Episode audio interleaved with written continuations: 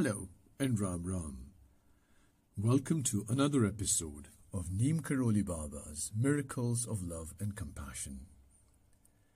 Today we have a heartwarming story of Maharajji's tolerance, love, acceptance, and compassion amid the toughest social situation that he could have found himself in. Before we proceed with the story, we need to understand its background and the structure of the retrogressive Indian caste system. Maharajji's family came from a small village called Akbarpur in the central province of Uttar Pradesh in India. Uttar Pradesh then and even now has a vibrant mix of people from various religions and ethnic background. In the 1950s and 60s, caste and religion based social divisions were widely prevalent across India. It was the same story in and around Akbarpur, where Maharajji's ancestral home and family was based. The caste system was dangerous and completely destroyed the social fabric of India. Sadly, it's still rampant and being practiced across some parts of India. According to the caste system, the society is divided into various classes and sects. Depending on which family religious and social denomination you are born in, you are given a position in the social hierarchy and are either accepted or rejected by the society at large. People belonging to the upper caste have an undisputed social dominion over the underprivileged and the so called lower caste communities. This leads to a reprehensible and contemptible exploitation and discrimination of the weaker sections of the society.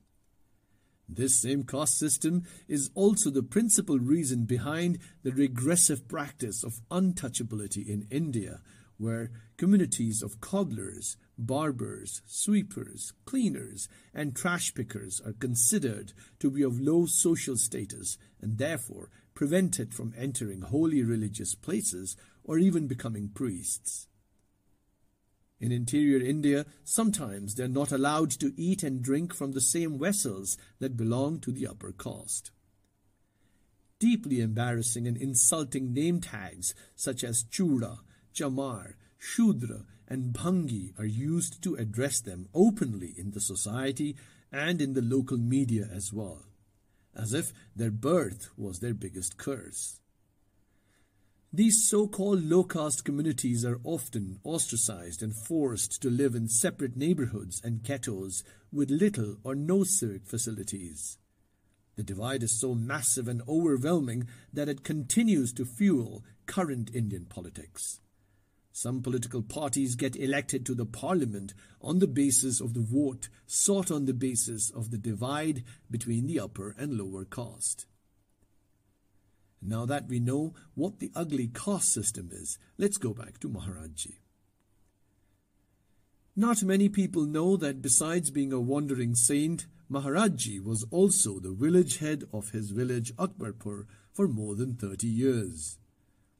The villagers loved him immensely and trusted him so much that even though he wasn't present there all the time, he was elected unopposed as the village head straight for 30 years.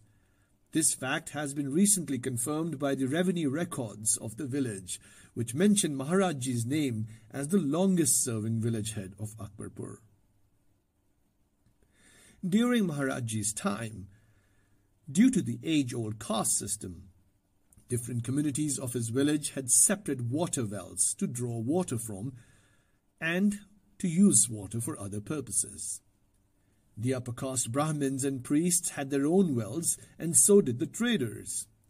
There were separate water wells for the Hindus and Muslims as well. Likewise, the low caste Dalits, who were considered untouchables by the upper caste, also had their own water well. Needless to say, the lower caste did not dare to draw water from the wells of the upper caste, and were not even allowed to venture close to them.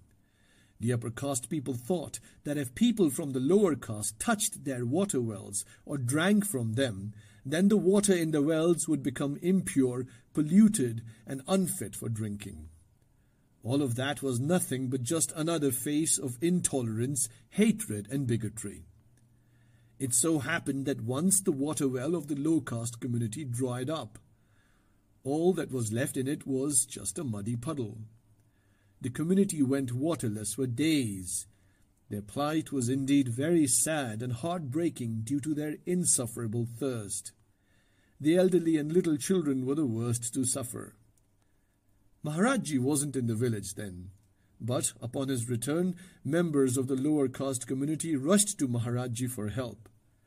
Maharajji, being love himself, immediately said in Hindi, Chalo chalo, sabhi mere ghar ke kuएं se pani bharo, डरो मत जितना पानी भरना है भरो which means come on everybody what are you waiting for start drawing water from my home's water well right now have no fear and fill as much as you want to and for as long as you want to Maharajji had so effortlessly scripted yet another miracle of love and compassion. His well was not the only place where water was splashing. Tears of joy and relief were gushing down the cheeks of hundreds of desperate poor villagers who had otherwise been left to die of thirst due to the horrible and repulsive caste system. For Maharajji, it was a bold move.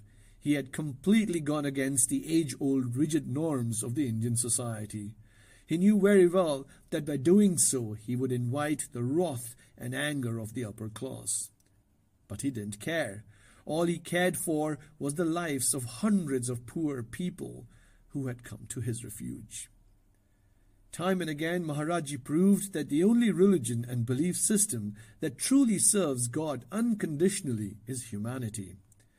He would often say, You must accept everyone and see God in them, and that love is the best medicine and is more powerful than electricity. The courage with which Maharajji bonded various sections of the Indian society then was unthinkable and remains unmatched even today. I doubt if any political or social leader in India today would even dare to contemplate such a bold step, let alone execute it. The truth is, we are witnessing that Indian and global politics nowadays is riddled with religious and ideological polarization. In India, it's become Hindus versus Muslims. Elsewhere as well, it's us versus them story. There are more lines of division than common threads of endearment. Maharajji never discriminated against Hindus, Muslims, Sikhs, Christians, Jews, or anyone. He accepted everybody in whichever form they came to him. He did not want anybody to change anything for him except to nurture and nourish more love and forgiveness in their hearts. His own room was full of thieves and cops at the same time. Ironically, both found protection, courage, and solace in his presence while being there together. Maharajji said, There's no saint without a past and no sinner without a future. Everybody is deserving of love.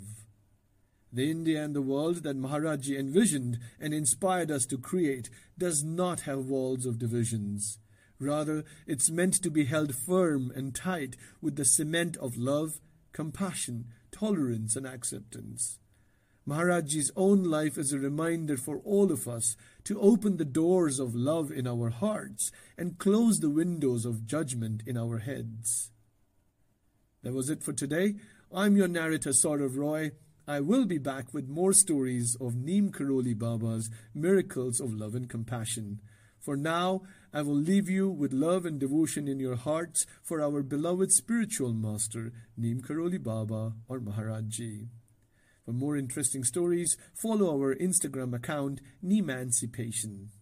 Until then, see you soon and Ram Ram.